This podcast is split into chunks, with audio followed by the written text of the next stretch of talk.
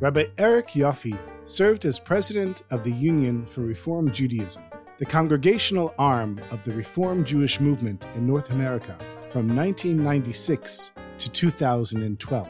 The Union for Reform Judaism represents one and a half million Reform Jews in 900 synagogues across the United States and Canada. Rabbi Yoffie received his rabbinical ordination from Hebrew Union College in 1974. In 1983, he was named the executive director of the Association of Reform Zionists of America. In 1992, he became the vice president of the Union for Reform Judaism, and in 1996, the president of the Union for Reform Judaism until his retirement in 2012. This was a remote interview with Eric sitting in New Jersey and me in Jerusalem. We spoke about what does Judaism expect of a Reformed Jew? Conversions in the state of Israel, the Kotel, Chabad, American Jewish and Israeli relations, the Palestinians, and much more. I'm Barak Holman, the author of Figure It Out When You Get There, a memoir of stories about living life first and watching how everything falls into place, and a shtickle shalom, a student, his mentor, and their unconventional conversations. And this is Jewish People and Ideas, a podcast of conversations with Jewish thought leaders about contemporary Jewish topics. This episode of Jewish People and Ideas is sponsored by JerusalemEverything.com an online Jerusalem artist cooperative which sells high quality original Jewish art and Judaica at low cost prices, all made in Israel and shipped from Jerusalem. To learn more, go to JerusalemEverything.com. I'm a product of the Reform movement, even though I don't look like a Reformed Jew anymore. I guess that I shouldn't say that. What does a Reformed Jew look like? But that's not the question. I'm not what my mother expected me to look like. My mother is a, a very deeply committed Reform Jew. One of the things that she said is, I have 10 talitot and I have all of these granddaughters and I can't leave them to any of them.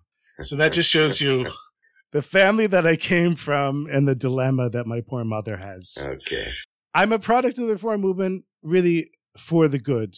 I grew up a religious Reform Jew. Right. Which when I tell people in Israel, that I grew up religious, but I grew up reform, they're confused. It's like a paradox. Right. We didn't know anything about halacha. It wasn't a concept in our lives. Yeah. And when I told this to Natan Sharansky in our interview, he said, So what happened? I told him I went off the derech. Even though people call it Orthodox Judaism, I call it halachic Judaism or Shulchan Aruch Judaism.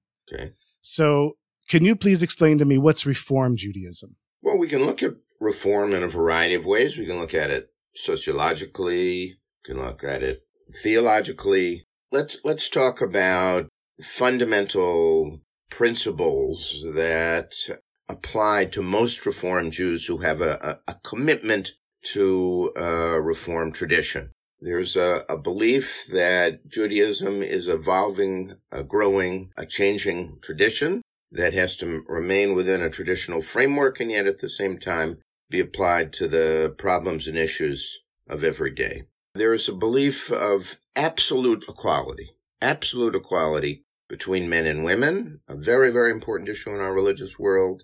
In many ways, a, a, a central dilemma for halachic Jews and one that really is kind of uh, you know tearing apart the the different factions of the of the of the halachic world. For us, that's an issue uh, uh that is resolved. It's not that we don't have problems and we don't still deal with those problems, but it's, it's an issue that fundamentally as a matter of principle is resolved.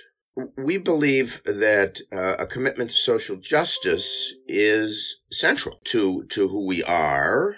Not only is it central, it's really the jewel in the crown.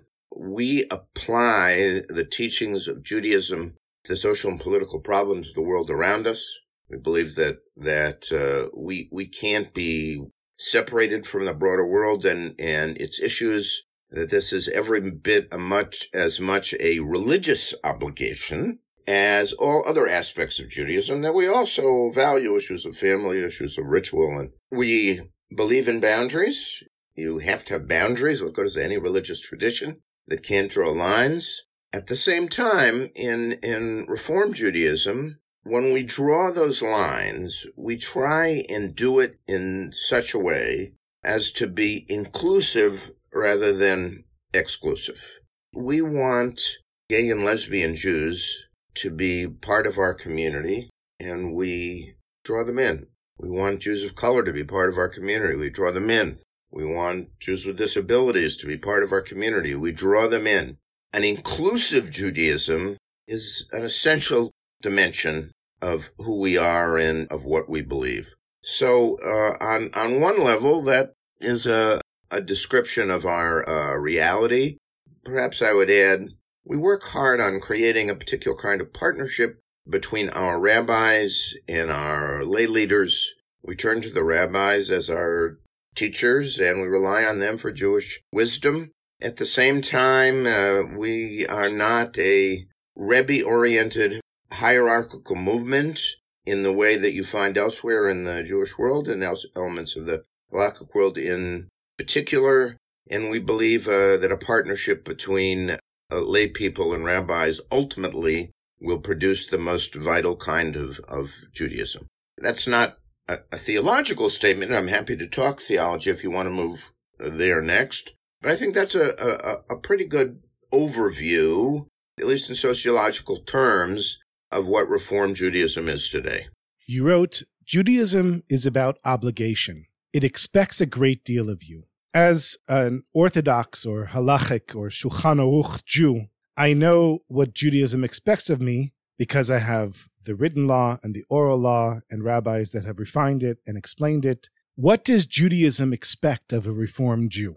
All right, let's talk a little bit then about theology, which is what you're you're mm-hmm. pointing to as you say, I, I, I agree. The appropriate terms are halakhic Judaism and then, you know, reform, which is not halakhic Judaism. So what is it? I'm going to answer here for myself, given the diversity and the pluralism within reform uh, movement.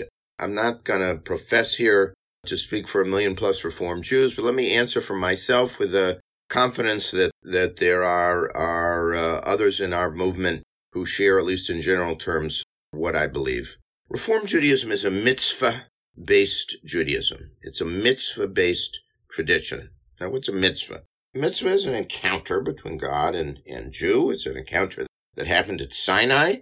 Now, you can understand Sinai literally, or you can understand it metaphorically. Either way, God is the commander. The Jew is commanded, and particularly God's partner in this encounter at Sinai is, is Moses and uh, the the the Torah is for, uh, referred to as Torah Hashem, Torah Adonai, the, the Torah of God, and also Torah Moshe, the Torah of Moses. And when we refer to Moses, when I refer to Moses, I'm talking not only about Moses specifically, but about all of those who followed him, received the tradition from him, the prophets, the rabbis, uh, and the teachers. Now, what makes a mitzvah a mitzvah, a command? The answer is that when Moses received the tradition from God at Sinai, he felt obligated. He felt commanded by what he was given. Now, the question is, what influenced his response? And there were a variety of factors that made Moses think as he did and have this sense of, of obligation or commandment. First of all, his personal makeup, his personal characteristics, who he was as an individual, Second of all, the, the nature of the Jewish people at that particular historical moment. And third of all, the historical conditions of the period in which he lived. I mean, who we are as Jews always reflects in, in some measure what is going on in, in the larger world. So having said all of that, we realize that different Jews at different times will respond in different ways to God's command. There are times when Moses, because of who he was and who the Jewish people were and the nature of the world, when he felt commanded. But there are going to be times when looking at that same tradition, we will perhaps feel commanded and, and then other times when we do not feel commanded. The ultimate authority for us is the individual. Martin Buber uh, said, I must distinguish in my innermost being between what is commanded of me and what is not commanded of me. So the heart of Reform Judaism is to look upon the tradition in mitzvah terms and not halakhic terms, not in terms of a broad legal system which you must accept in its entirety, but in terms of individual mitzvot, which I must grapple with and ultimately must determine whether or not they obligate me. Now, having said that, as a Reformed Jew, I observe some rituals and practices, even if I do not see them as mitzvot, because they serve the function of preserving the community. And the preservation of that community is in and of itself a supreme concern of God and Torah. What's an example of a mitzvah like that? Something that you observe, even though you don't intellectually understand it, but you're observing it because it's important for the community. I have a kosher home. We're very strict in our kashrut. There's a basis for kashrut in, in the tradition. What kashrut has become over the course of time goes far beyond the basics of, of biblical law and has become an instrument to bind the Jewish people. Now, not everybody, the Reform movement observes kashrut to say, to say the least. Most do not, although there is partial observance among substantial segments of, of the movement now. Why do I observe it in its entirety with considerable rigor? And the answer is because I, I feel that it's something that binds me to the broader Jewish community and has value in those terms on its own. I mean, there, there are other reasons as well. It also brings sanctity to my life in a variety of ways without necessarily being because it is specifically commanded in the form in which I practice it. But you want an example that I would offer as an example. So, does everything go for a Reformed Jew, or are there limits as to what a Reformed Jew can or cannot do? Well, first of all, if you're a Reformed Jew and you look at the mitzvot seriously, as I have suggested, and you study and you struggle, you are going ultimately to determine that you are obligated in certain instances. Is there an element of chaos in our movement? And by uh, ultimately preserving decisions for the individual uh, to make, we run the risk, I would acknowledge, of individuals making no choices at all. So does that happen? It does, but not for serious reform Jews, and not for serious reform Jews. You immerse yourself in study. You embrace Torah as I have suggested. You struggle with the question of when I'm commanded and when I'm not. Ultimately, you're going to end up being a Torah, reser- a Torah observing Jew, uh, liberally, liberally understood. If Judaism for you is simply an excuse not to do anything, well, okay, that happens in the world. We're all aware of that, and there are more than a few Jews for whom that is the case. Those people are not observing uh, observant Reform Jews. How do you transmit Jewish obligation and commitment from one generation to another without the God given obligation to do mitzvot and follow halacha? Well, there is a God given obligation. we're ah. we're defining. Oh, this is good. This is good. We're defining okay. it differently. I talk the language of Sinai.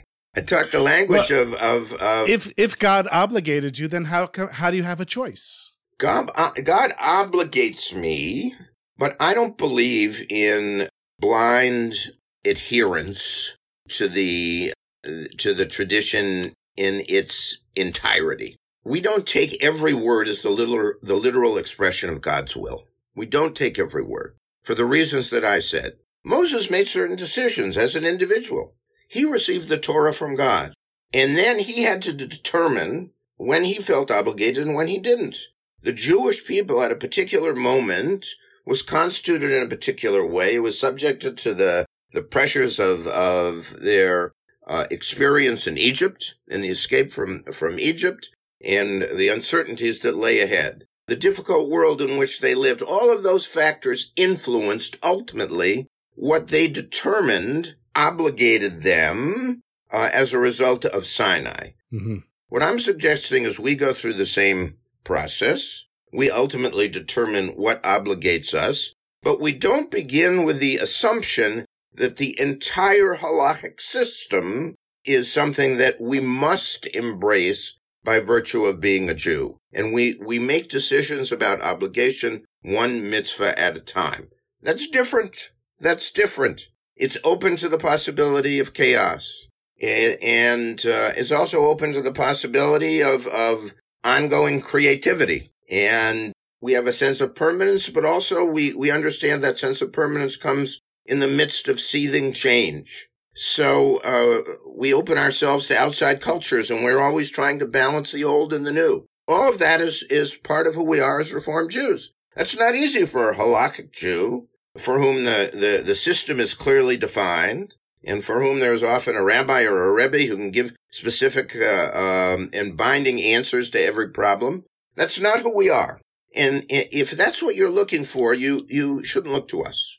Uh, you shouldn't look. No, I I understand that obviously, but the question was, and I, will I'll make it clear. So my wife and I are blessed with seven children.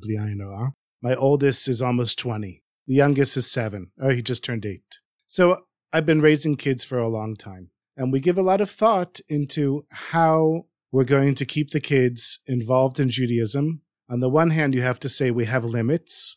This you can do, this you can't do. On the other hand, if you go too far, the kid will just say, forget all this. I'm moving to Tel Aviv. I don't need this. And throw it, throw it all off. My kids understand that there is an obligation. When I say to them, for example, you can't do this on Shabbos, they understand. They understand that there's a limit. And I think that limit is what helps to, to transmit Judaism from one generation to the next. Well, I think the, the important element that I haven't spoken about really is the element of community. In other words, we're a communal people. We accepted the Torah at Sinai as a people and not as individuals. So while ultimately autonomy is a given, I mean, it's simply a given in the world in which we live. People make their own decisions. There's no earthly authority uh, that can force us to do anything. But having said that, we are part of a community and, and we create our own communities in order to provide us with guidance and direction. And that's as true in the reform movement as it is everywhere else. And while ultimately our decisions are, are made individually, we form into communities both, first of all, in our synagogues and then more broadly, nationally and internationally. And our rabbis come together and our lay, our lay leaders come together and we try and define for us what at this particular moment should obligate us as a community. And we set that out there so other Reform Jews can be guided by that decision. So that happens all the time. And so the synagogue is, is the primary communi- uh, community for, for most Reform Jews. But we have a broader Reform uh, uh, community that doesn't hesitate to say, this is a mitzvah.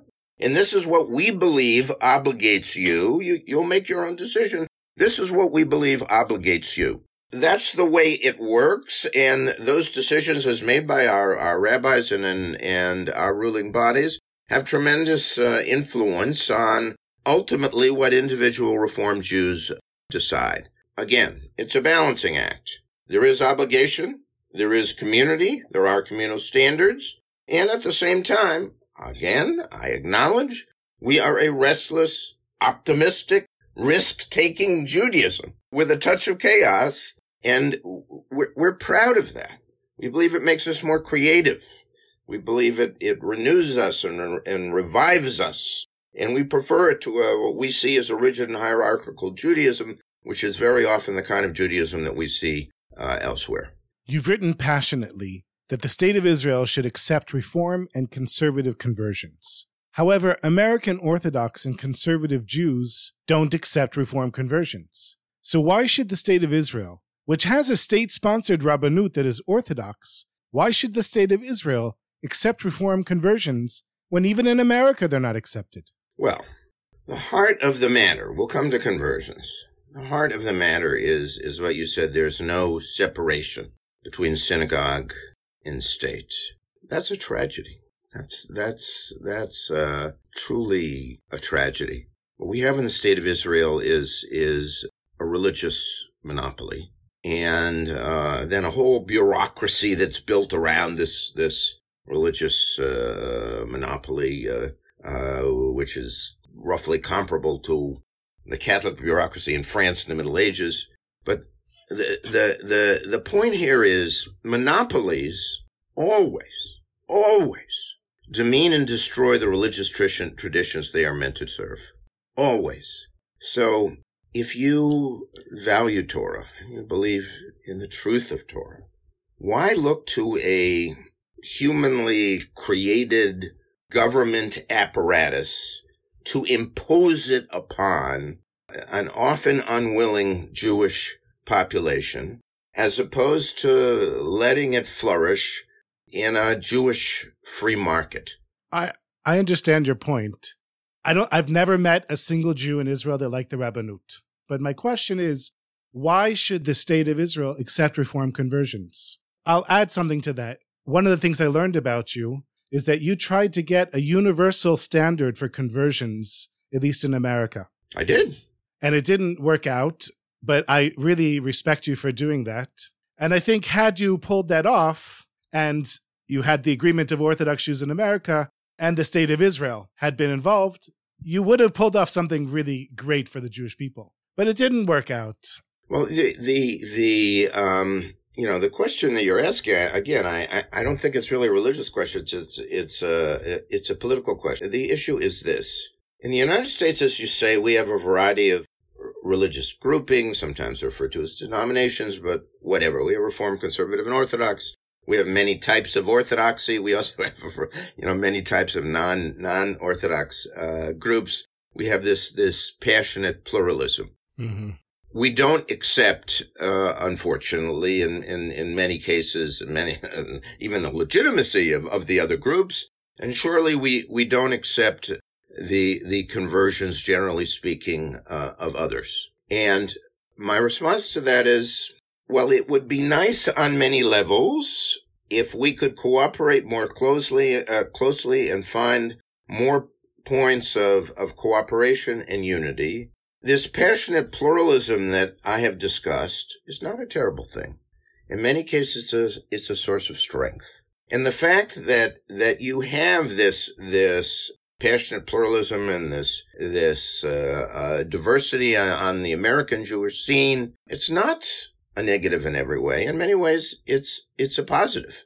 It makes Jewish life, uh, richer and more interesting. I, I, I don't need let me be clear. I, I don't need the Orthodox community in which, whichever format we're talking about, whichever organizational framework, to accept the conversions of the Reform movement or my conversions as a Reform rabbi. If they were to do so, that would be very nice, but if they don't, they don't.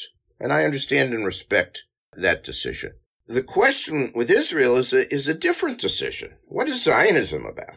Zionism is the, the national liberation movement of the Jewish people. And it is directed towards all Jews, not just towards some Jews. It welcomes all Jews to immerse themselves in Zionist thinking, to consider the implications of Jewish nationalism. It invites them to come to the Jewish state should they choose to live there. And whether they do or not invites them to be part of the ongoing discussion. So whether Orthodox Jews or whether the chief rabbinate, who cares about the chief rabbinate? Well, they accept my conversion, absolutely irrelevant. Hmm. But the state of Israel, which professes, which professes to speak to all Jews and to care about all Jews and to invite, invite all Jews to be part of, of the Israeli experience, for them to say, I don't accept you. The state of Israel isn't a religious body. State of Israel. But the state of Israel does accept reform conversions. The state does, not the Rabbanut. There's a difference. Well, well. Someone who has a reform conversion can make aliyah, correct? Uh, not entirely. Not entirely. I mean, it, that's the way the law of return is written. And In fact, attempts to change the law of return, fortunately, have been defeated. Through bureaucratic means, it is often the case that reform converts either cannot come or very often have a difficult time in coming. But within the state of Israel, Reform rabbis in Jerusalem and in Tel Aviv and in Haifa and in other places who perform conversions, the state of Israel does not recognize those conversions. The state of Israel does not. Right, because now you're back to the Rabbanut. Uh, right, because the, the state of Israel says that all religious decisions that are going to be made within our borders are going to be made by the, the chief rabbis. And if the chief rabbis determine that in all aspects of religious life, within the borders of the Jewish state, Reform Jews and conservative Jews are not going to be accepted and, and embraced and considered as, as uh, legitimate. So be it. So be it. And so that, that is a, I, I don't know, you know, how much Israelis can appreciate how hurtful that is how infuriating that is. I don't think they appreciate it at all. They have no idea. To to Jews who who care about Judaism and care about Israel. Those people who don't care is a, is a different story. But those of us who care and are committed, I mean, what, what the state of Israel, I mean, I, the state of Israel cannot say, we welcome you, we want you, be part of us. And by the way, your, your Judaism is not legitimate. They can't say, oh, Look, in our view, because this is what they're saying by accepting the, the, the Rabbanut's decision, some Jews stood at Sinai. Other Jews did not.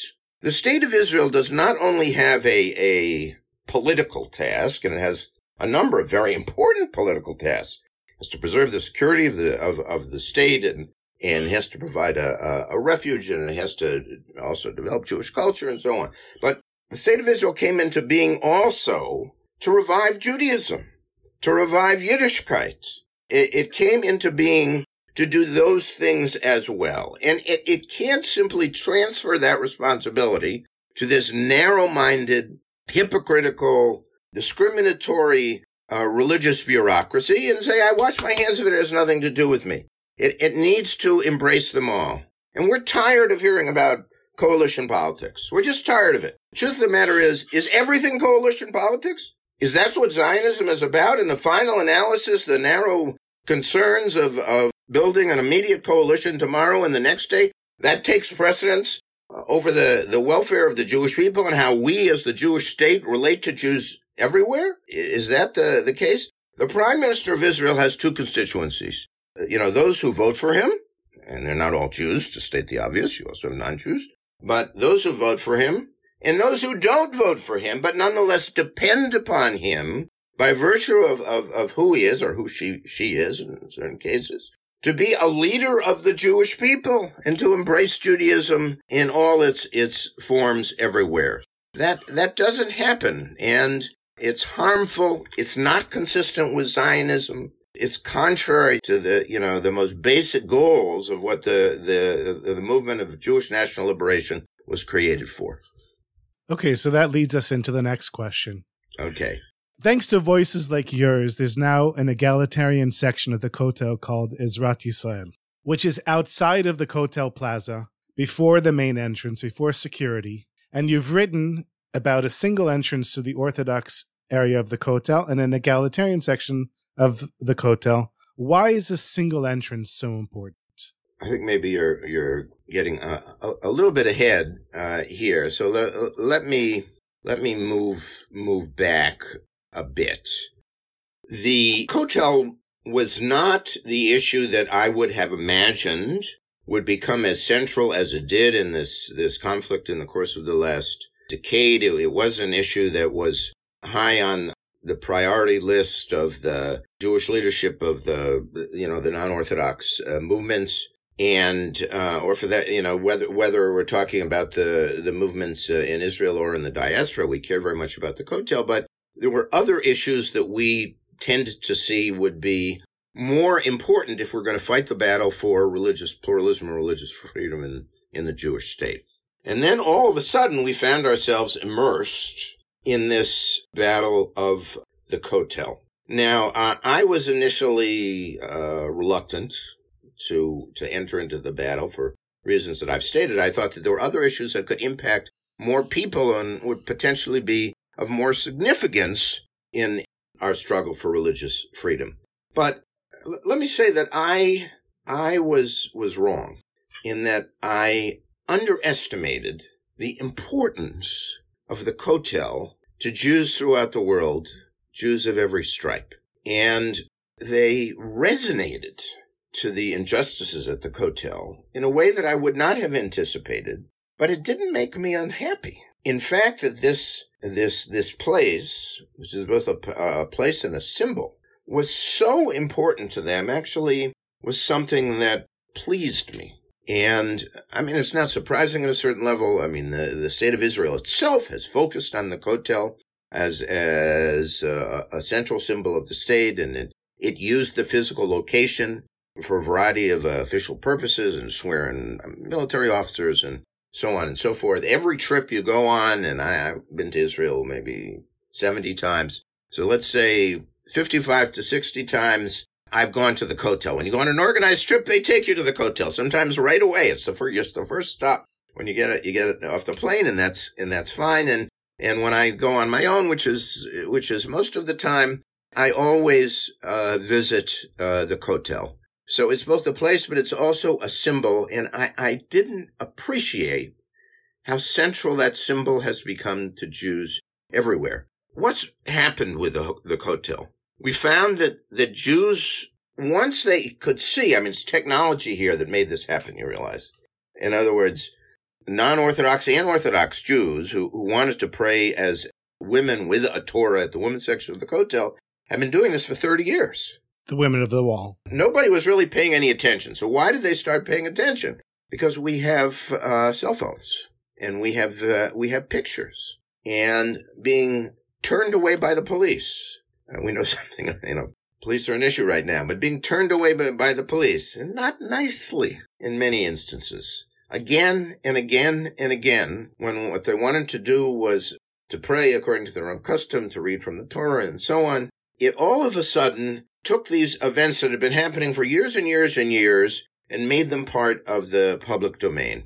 And once that occurred, Jews in my movement and others as well said, why should we continually find that the holy sites of the old city are open to others, but not to us? And why should our souls, the souls of Reformed Jews, who for 2,000 years have also longed for Zion and longed for Jerusalem, why should we be de- denied the right to see Israel's holy places as our own? So that turned out to be a question of, somewhat to my surprise, but also somewhat to my delight, to be a, a, a, question that resonated in the hearts of, of Reform Jews and, and many Jews, uh, you know, throughout the diaspora. And I thought this is, this is a good thing. This is a good thing that, that they have these, these deep and profound concerns. Now, the, the deal, by the way, that was struck, I didn't like the deal very much. I didn't think it was a good deal. And the place, the southern wall, is generally speaking, I mean, without getting into technical definitions and the, you know, the opinions of uh, archaeologists and of scholars, among most Jews, it's not even considered to be the wall. When you think of the wall, you don't think of the southern wall. Having said that, well, you, you, don't think of the women's section either. Most of the men's section is also not the kotel. Just to define it, the kotel well, was a very small space. I'm talking about in popular comprehension when people think of the wall, the men think of the men's section, the women think of the women's section. You put them together, and that constitutes the wall in the in in popular consciousness. Now, now, previously, the Kotel was this very small space. Right, and, and, and also previously at the beginning. There, there, were, there were no partitions. There was no mechitza there. You go back to pictures of the 1920s when it. it oh, but that's different. That's because women were covered from head to toe. They were a walking mechitza. There was nonetheless no mechitza because it wasn't allowed by the British. Look, I, first of all, I'm not opposed to to uh, some standards of of of uh, dress and modesty there, because you have to be appropriately respectful of of other people. So it's not an issue of dress, but initially there was no mechitza, and Orthodox authorities ac- accepted that. Okay, about that we disagree. Then we the wall was developed after 1967. You had a men and women's section. It's the men and women's section together that most Jews considered to be the wall. And then you had this archaeological site over by the side, which is now called the Southern Wall or whatever it's called, or Robinson's Arch. Ezrat Yisrael. And, and uh, so let me ask you: Is that satisfactory to you? So first of all, let me say I was unhappy with it. I didn't think the deal was good enough. But what else did you want? Look, my I wrote an article in 1996. I only went back to 2013. right. I didn't go back far enough. In which I said the wall in its current form following 6-7, you know, it was, it was expanded. The, the plaza was cleared. Plenty of room there. Have three sections. I'm not talking about the, the southern wall, Robinson's Arch. Three sections. Right. A men's section, a women's section, and a section for mixed prayer. What was, uh, uh, you know, what was the best? That was the best. And that's what I would have preferred. That was not po- uh, possible. The the leaders of of uh, my movement, I wasn't you know president anymore, determined uh, on a compromise that includes accepting the the southern wall as the the wall for for you know mixed services and or where women could pray with the the Torah and uh, read from the Torah. They accepted that uh, on uh, certain conditions And there, there were two primary conditions. And when I said to them, look, uh, is this really, is this enough? They said, look, we have two things now that we did not have before. One is previously, in order to get access to Southern Wall, you had to go around. You couldn't get through the main entrance. That's part of the reason when I say it wasn't considered a section of the wall because physically it was set up. You literally couldn't get to it by walking through the main entrance. So they were going to redo the entrance. Right. So it would be, in theory, one broad expanse, and by going through a central entrance, you could access the men's section, the women's section, and, and the mixed section. So that would at least give the impression of it being a single wall and a single holy site. And second of all, there was going to be a governing body that would oversee religious arrangements at the southern wall and that was going to include representatives of the Reform and Conservative movement, as well as representatives of the Jewish Agency and others. So those two elements made a problematic deal acceptable to them, and I, I embraced their judgment there. These two things were going to happen. They were going to get a single entrance, and they were going to have a role in governments, both which would have been a recognition on the part of the state of Israel of the uh, le- legitimacy of reform and conservative concerns and actually giving them a role in a say in matters of governance, which generally speaking, as you know, does not happen. That was the heart of the deal. And it Got was, it. it was negotiated for literally two to three years with top officials of the of the government. It was negotiated in good faith. A variety of compromises were made on both sides. And then one day the prime minister said, never mind. Said, never mind. Yeah. Doesn't surprise me. I've been living here for 25 years. What happened was, is, is uh, I mean, according to our sources, there was pressure from certain um, elements of the Orthodox and ultra Orthodox community in the United States who were significant donors to the uh, Orthodox institutions in Israel. And even though Orthodox and ultra Orthodox members of the of the government had approved with uh, the pre- preliminary steps that had gotten us to the compromise, they went to the prime minister when he was about to announce it and said, "We we don't approve this, so you you have to back away." So we were outraged. We were outraged. Uh, it was it just it was a direct slap in the face, and it it it meant that first of all, a deal isn't a deal. That we we simply can't depend on the elected representatives of the of the state of Israel to be concerned about our religious concerns, to recognize our legitimacy. We can't depend on them even to make a, a, a simple agreement and, and stick to it from one day to the next. Second of all, the prime minister made no particular effort to either be apologetic or remorseful for the years and years of work that we had put in for what we had see, what we saw as a betrayal. And third of all, the truth of the matter is he could have compensated us in a half dozen different ways. In a half dozen different ways. He could have said, I deeply regret that I'm unable to do this for political reasons, but I'm going to help you out in the following ways to show that we care about Jews everywhere. And while I can't do this, I will do that. And he didn't do any of that. Nothing. Absolutely nothing. Shrugged his shoulders and said, mm, too bad. I'm sorry. Not I'm sorry. Too bad. And he walked away. So uh, why do that? I mean, it's, it underestimates the deep commitment that, that diaspora Jews have to the state of Israel. Why is this important to us? If we don't care about the state of Israel, this doesn't matter at all. This is, this is insignificant. And particularly on an issue that doesn't impact our, our day-to-day life there. But precisely because we care and our ties are, are so deep, that's why this is so deeply offensive. And, and, and yet that wasn't, that wasn't recognized at all. It was an utterly gratuitous, unnecessary crisis, deeply offensive to people, made a profound impact. So we need to overcome that now. And, you know, we, to do that, but, uh, you know, I'm deeply saddened by these incidents because they, as I say, they're utterly gratuitous and, and there's no, no need that we had to go down that path. What you just said leads into what I had as a later question about the relationship between the state of Israel and diaspora Jews, but now it seems relevant to bring it in. The question, I'm going to ask you the question first, and then I'm going to give you the introduction to the question after, like reversing the order. The question is, why should Israelis care about American Jews? But then I want to explain it. I'm in a unique position of having grown up in America. I moved here when I was, I think, 23. Now I'm 49.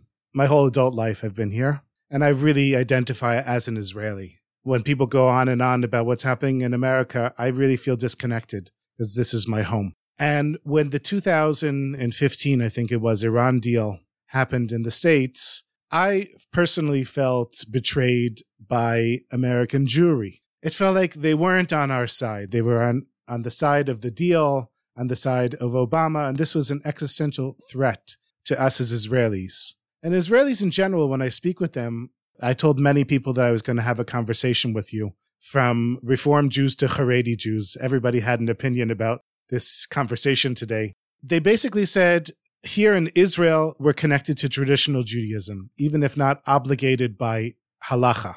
Many Jews are connected to traditional Judaism, and reform doesn't serve their needs. So you get to this point where, from the political side, Israeli Jews don't feel a connection with American Jews. And from a traditional re- Jewish way, they don't feel a connection. So, why should Israelis care about American Jews? Well, I mean, what you're saying is they're not Zionists anymore. So, if these Jews want to throw Zionism aside and say they live in a post Zionist era, that the notion of there being a, a single Jewish people is no longer something that speaks to them or is of concern to them. If the central premises of Zionism are irrelevant to them, well, I'm deeply saddened by that. That's not the way that I'm going to operate, but that's what I'm hearing. They're saying that, you know, Israel is for the Jews who live here and that for Jews who are elsewhere, if I don't happen to like something that they say or do, uh, it has nothing to do with me. That's not Zionism. That's not reality either, by the way. Look, I'm, I'm a Jew who says Jewish life cannot be sustained without Israel at its core, and Israel cannot be sustained without the Jewish people at its side. That's the heart of, of what I believe. And you're talking about Jews who are saying they don't believe that. That's a very sad thing. That's a very sad thing. So I'm going to fight against that in every way that I can. If that's ultimately what triumphs, what we're going to have is a, you know, what we'll end up is with a Jewish state where the Jews are concerned only about themselves and not with anything that happens Jewishly beyond their borders.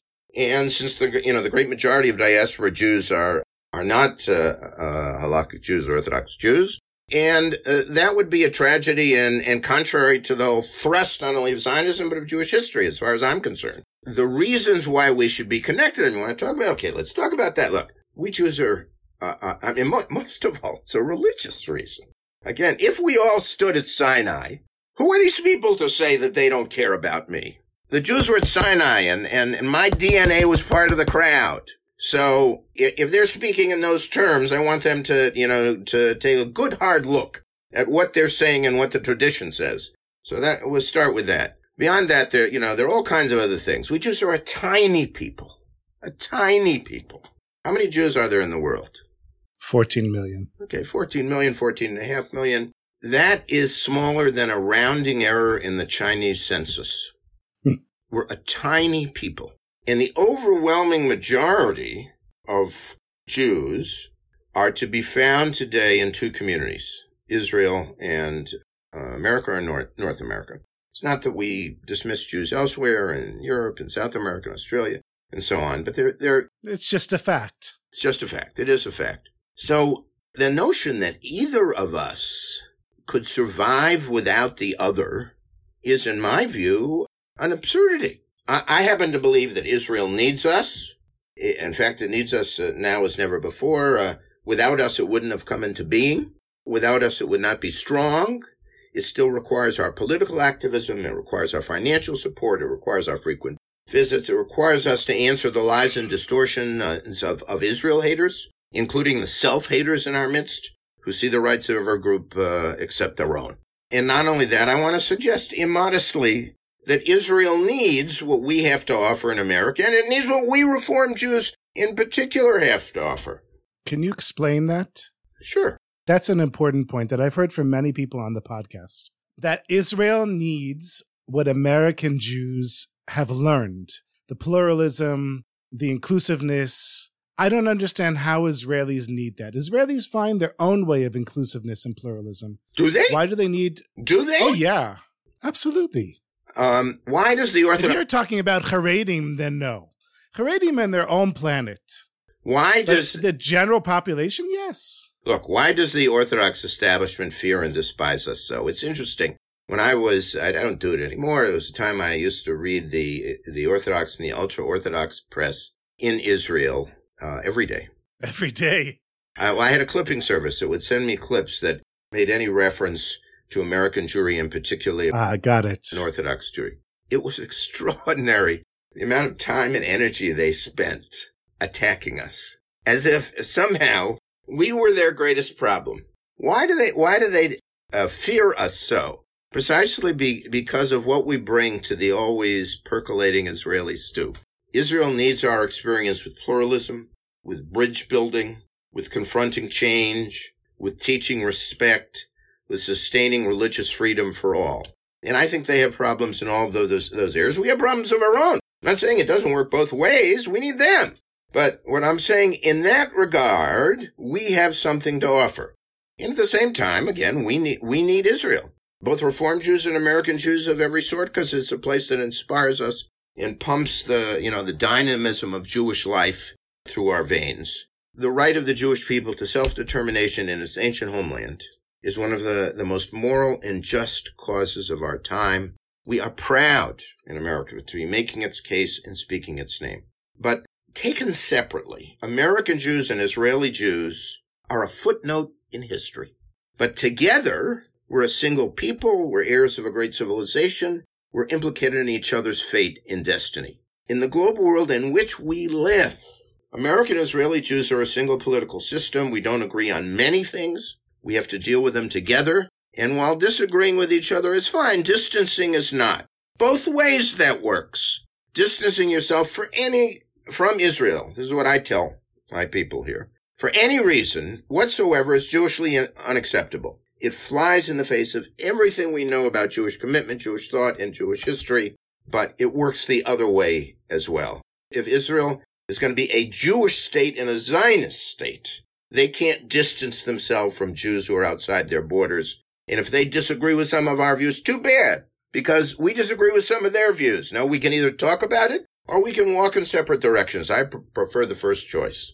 I think you made a very important point when you mentioned post Zionism. That's something that I, I didn't even think of living here. You wrote, and this is a quote from you if you want to start an argument in the American Jewish community, talk about Chabad. Continuing what you wrote, you said Chabad doesn't wait for grants, and no other Jewish movement has been able to produce a core of similarly devoted men and women prepared to serve the Jewish people with such self sacrifice. So, how does the Reform movement deal with Chabad, who's targeting mainly the same people that come to the Reform temples, both as members and as donors? How do you deal with a, an organization that basically has unlimited manpower and resources? First of all, when it comes to uh, Chabad, I have expressed, as you've just said, my admiration for much of what they do. I have my disagreements with them, and I've expressed them as well. The idea that they have unlimited resources, I mean, they don't have unlimited resources, but what they do is they go into the community and they find the resource. In other words, there's there's no uh, massive multi-billion dollar fund out there which which uh, is I meant manpower. I didn't mean money. But I they, meant people willing to sacrifice so much. Right. They they have individuals who are prepared to go into communities to find resources to build a Jewish presence, built generally speaking on prayer and and study. They're prepared to do that in places where in many instances there's nobody else to do it. You know, go to places where where there's no one else to serve, and they also bring a certain will willingness to serve populations that others have forgotten in in prisons, for example. You know, where where Jews may be located, and and uh, you know, often there'll be a Chabad rabbi who'll go into a prison and will meet with with Jewish prisoners and, and meet their, their religious needs. All, I, I find that all to be very admirable. And when I was talking about the need to uh, aggressively reach out to Jews who are not engaged and involved, I appropriately, I thought, you know, used ba- uh, Chabad as, as an example of, of a certain kind of de- devotion that we could emulate. You're talking about audacious hospitality. So that's on, on the one hand. Now, uh, in individual communities, it varies from place to place. In other words, it depends on who's the local Chabad rabbi and how how he relates to uh, the rest of the Jewish community. That's a very mixed picture. There are places where Chabad uh, enters into the community. They see themselves as part of the community. They develop relations with other rabbis. They work together with the broader community and whatever its its goals may be. And there are there are also cases where it doesn't work that way, where Chabad rabbis, in fact, don't establish good relations with uh, non-Orthodox rabbis. And you know, we have uh, instances, many instances, unfortunately, where Chabad rabbis come in and they kind of target wealthy members of Reform synagogues, and they try and pull them away from those synagogues and you know involve them in Chabad and, and in so doing, you know, depriving support from others in order to, to pursue their, their own goals, how, however worthy. So, you know, I, as, as I go, as I, I don't do so, so much anymore, but when I used to travel from community to community, I would, I would find as a, reform rabbi, I'd say, oh, I have wonderful relations with the local Chabad rabbi. And I'd find another reform rabbi saying, I'm tired of, of the Chabad rabbi stealing my members because that's what's, that's what's happening. So it's, it's a mixed picture. Overall, uh, their, their sort of zealous commitment to reaching out to Jews and connecting them to tradition is something that I admire. The politics are more complicated. You haven't mentioned that. I didn't even know there were politics involved. Well, there are politics involved. Uh, my initial involvement with Chabad was much less positive because I was director of ARTZA, which was the Reform Zionist organization, before I became vice president and then president of the union. And in the 80s, there was, uh, the late 80s, there was a major battle over who was a Jew legislation, which we mentioned previously. Right. And uh, the legislation as it currently stands allows any Jew, including a reform convert, to come to Israel and be accepted as, as citizens. And an effort was made to change that law so that reform converts would not be accepted and only Orthodox converts. And Chabad was a very, very significant force in Israel, working with Agudat Yisrael in order to bring this change about.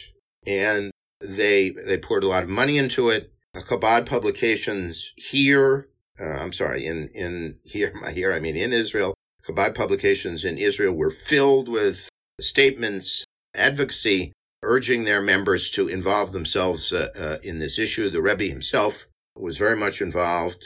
Shlemut Ha'am, Shlemut Torah, Shlemut Haaretz was was the the uh, traditional uh, slogan under which they under which they operated. And I was furious because not because look, if they want to take this position, they should take this position, but they should be they should take responsibility for it. And what what happened was in the United States, they were operating here as if they had nothing to do with this. They were totally nonpartisan and non-political, and God forbid that they should should engage in, in any kind of political advocacy anywhere, or that they should take positions that would be offensive to reforming conservative Jews with whom they were working in the United States. But the reality in Israel was totally and completely different. And they were really the, the, the heart, the, the center of this effort to change the law of return. So I was the one, in my capacity as, as the, the director of ARTZA, who really focused on this. I wrote about it, and I, I wrote a pamphlet called The Truth About Chabad, which simply consisted of taking quotations from Chabad publications and from statements of the Rebbe and putting them together and say, you want to know what this movement is saying about Reform Judaism and Reform converts in the state of Israel? Here it is in their words. I got a letter from Rabbi Krinsky at the time. it was not uh, wasn't a nice letter.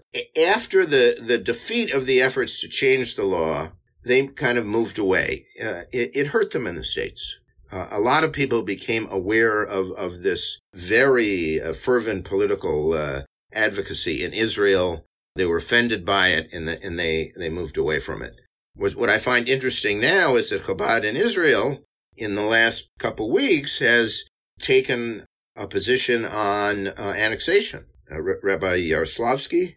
I didn't even know that they took a position. Uh, yes, took a very strong position. And a- as did others, it's been uh, Kikar HaShabbat, which is a right a religious website.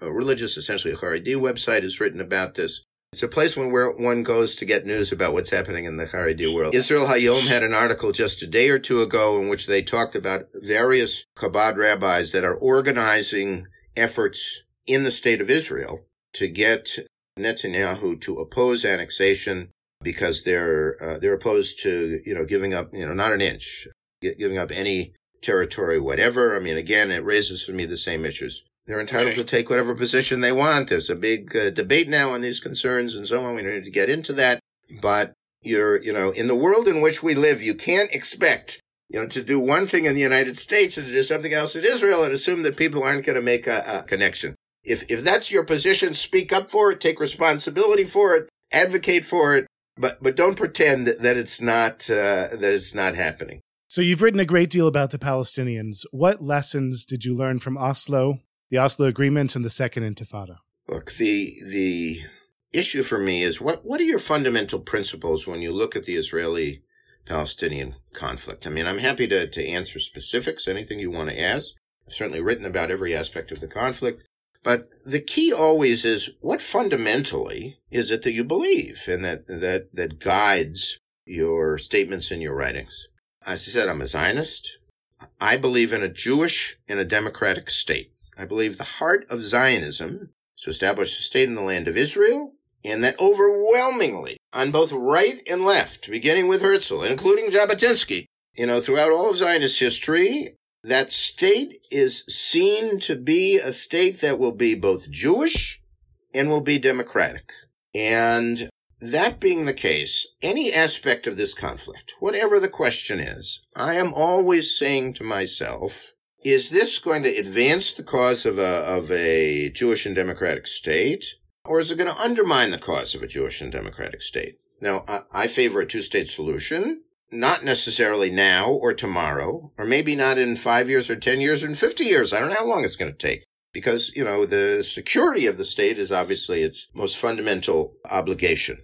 But longer term, however long, you know, we may be talking about, I support two states because nobody else has come up with a solution that makes any sense that is going to assure that the Jewish state that I care so passionately about is going to be both Jewish and democratic. Those are the fundamentals.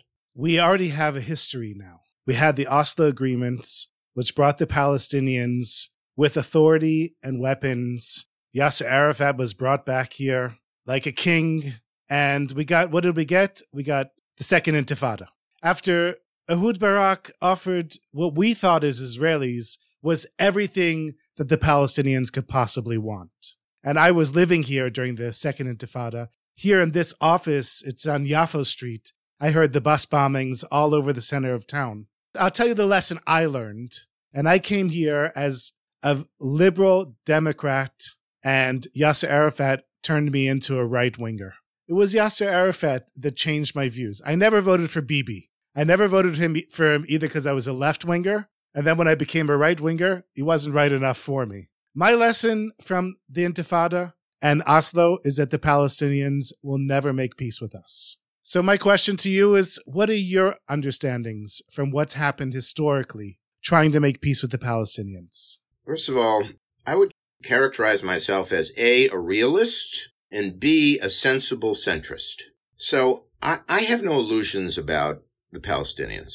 While I believe that there are some elements of the Palestinian population that are more moderate, they have been unable to provide a, a leadership that has been, you know, willing to approach in a, in any meaningful way what we would call a real peace. That's simply the reality. And in, in many ways, they've been just the, the most stupid and most murderous national movement in, in modern times again and again they've they've turned to terror and, and, instead of to, to negotiations. And I would repeat, there are elements in the population I think who are more moderate than that, but you have to look to the leadership and the people who make make the decisions. And I look at the Palestinians now, and I don't see elements there with whom we can realistically expect to arrive at, at any real peace in in uh, certainly the short term future and maybe even longer than that. But then the question is, Azma. Then what? So, having recognized that, people on the right tend to say, well, therefore, let's keep all the territories. Let's create a single, what is in essence a single state. Let's rule over the Palestinians forever. Let's discard democracy as a principle. They hate us, they'll never make peace with us, and so we can do whatever we want. And that's the only course moving forward, as if that's a good thing for us. As if that's a good thing for us. But we're not being given a choice. No, no, no, we no, don't no, want. no, no. Well, Ah. Look, our our job, our job is first of all to assure the, the the security of the the citizens of Israel today and tomorrow and the day after that. That's the fundamental obligation of any government.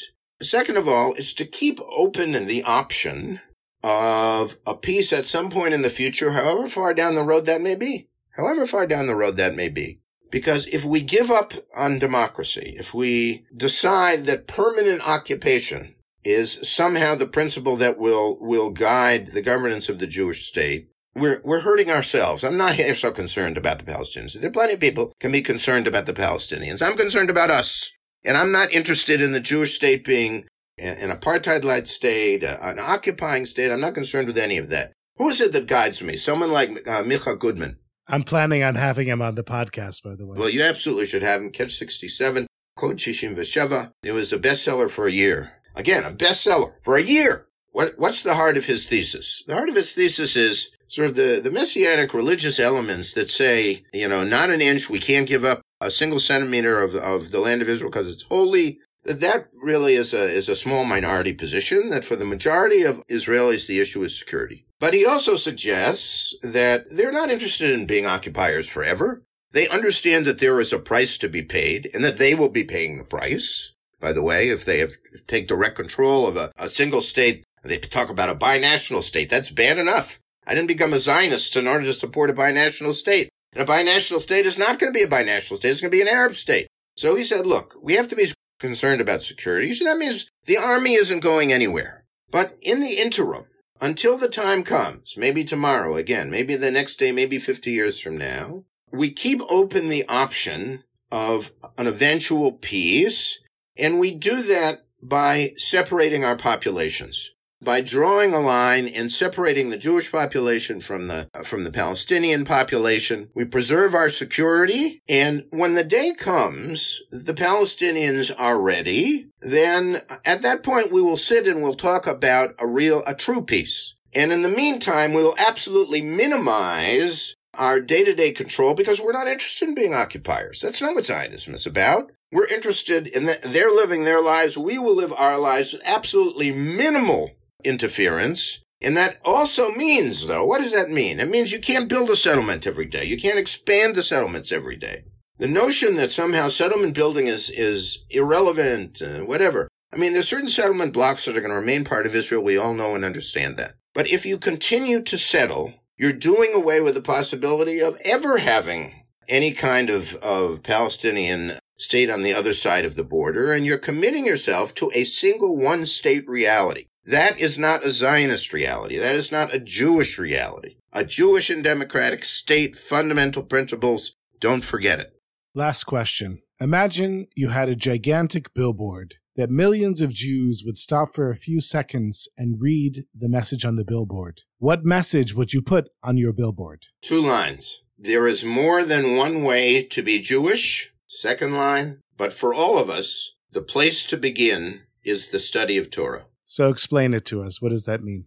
That means that Jewish diversity and pluralism, the passionate pluralism as I've described it, uh, of the American Jewish community and of the Jewish world in general. The truth is, there's a passionate pluralism here uh, in, in the state of Israel, even despite the chief rabbinate. That's a positive value.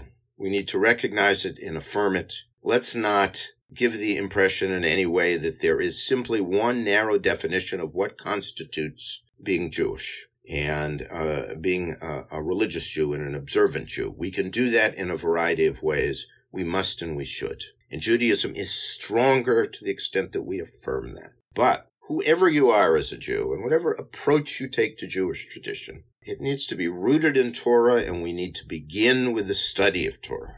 Otherwise, you're dealing with something else, which is not Judaism at all.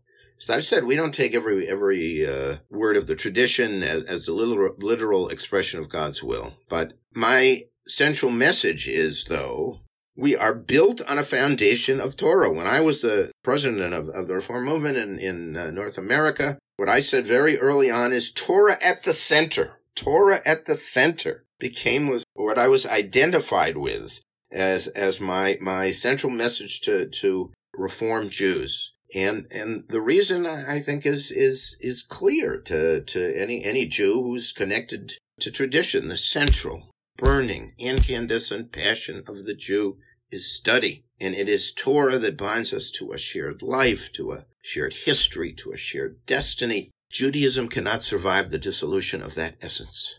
So therefore, that has to be the message. Thank you very, very much. I'm very well. You're very welcome. Appreciate it.